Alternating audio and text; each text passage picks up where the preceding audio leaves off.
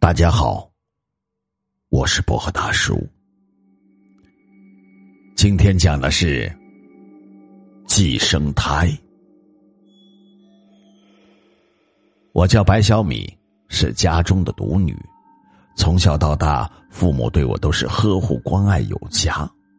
其实我应该有个姐姐或者有个妹妹，而且和我应该是孪生的，只是非常可惜。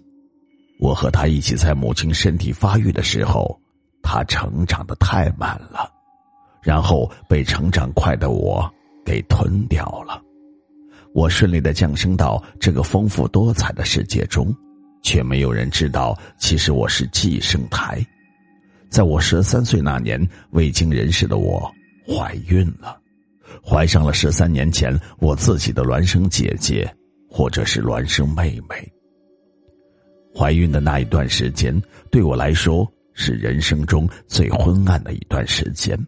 没有多少人知道什么叫做寄生胎，人们只知道我十三岁未婚先孕。所有的人都在背后对我指指点点。有人说我家风不严，有人说表面清纯的我内心风骚。我原本非常活泼开朗。但是因为这件事情，我慢慢的变得内向了起来。我常常躲在自己的小房间里哭泣，我心中怨恨，不知道这个世界到底怎么了，老天为何如此不公？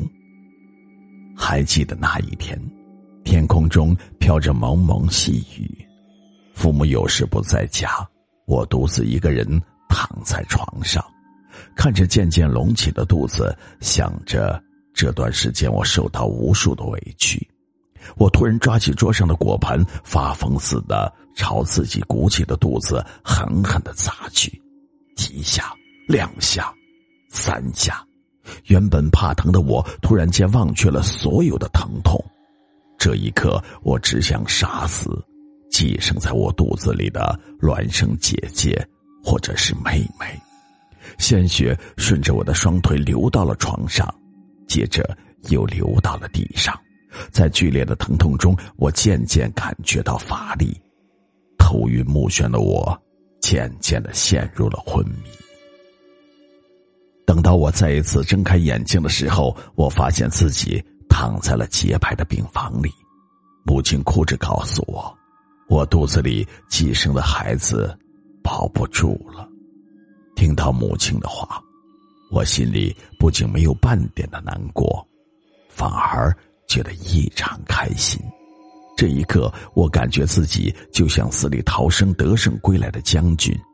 我战胜了邪恶，战胜了天道的不公，我成功的获得了自由，将重新回归到以前的正常生活中。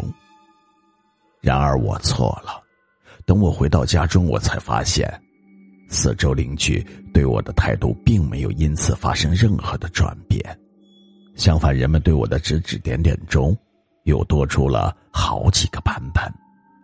有人说孩子的父亲抛弃了我，所以我打掉了肚中的孩子；还有人甚至当着我的面说我是在谋杀生命，是不负责的母亲，将自己的孩子谋杀在自己的母胎中。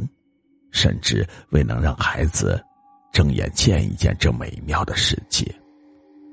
流言真的可以抹杀一切，我快要被身边的人生生的给逼疯。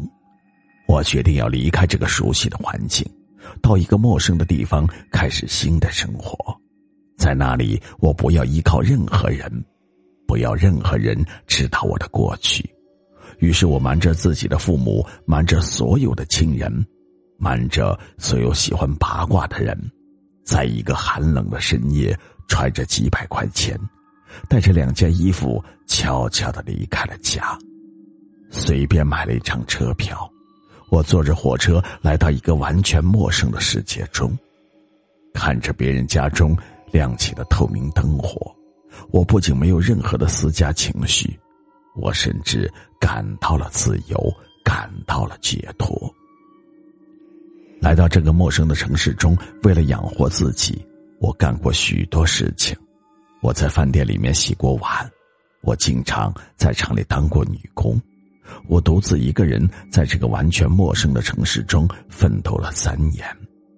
相比刚刚来到这里，现在的我拿到了稳定的工资，生活虽然同样艰辛，但现在的我自己租了房子，回到属于我一个人的小窝，关上门我会觉得安全，会觉得幸福。然而，恐怖的事情再一次降临到我身上。不知道从什么时候开始，每到半夜的时候，我总能听到阵阵婴儿的哭泣声。这声音有时候感觉非常的遥远，就像从老家传来一般；有时候我又觉得这声音非常的近，就像在我耳边响起。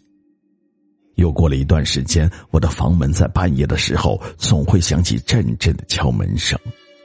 等到我壮起胆子打开房门的时候，门外总是一片漆黑，什么东西都没有。再后来，只要我闭上眼睛，就会有一张婴儿的脸出现在我的脑海中。这张婴儿的脸对我来说非常的熟悉。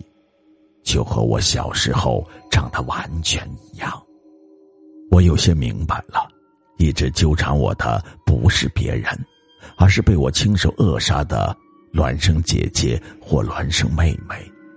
我搬家了，我搬到一个大房子里，选择和别人合租。虽然每天我都会受到隔壁中年男人语言和肢体上的骚扰，但我感觉有人在我身边。稍稍有了一些安全感，然而好景不长，有一天晚上，我突然听到婴儿的哭声就在我隔壁响起，这声音清清楚楚的传到我耳中，我吓得躲在被窝里面哭了整整一个晚上。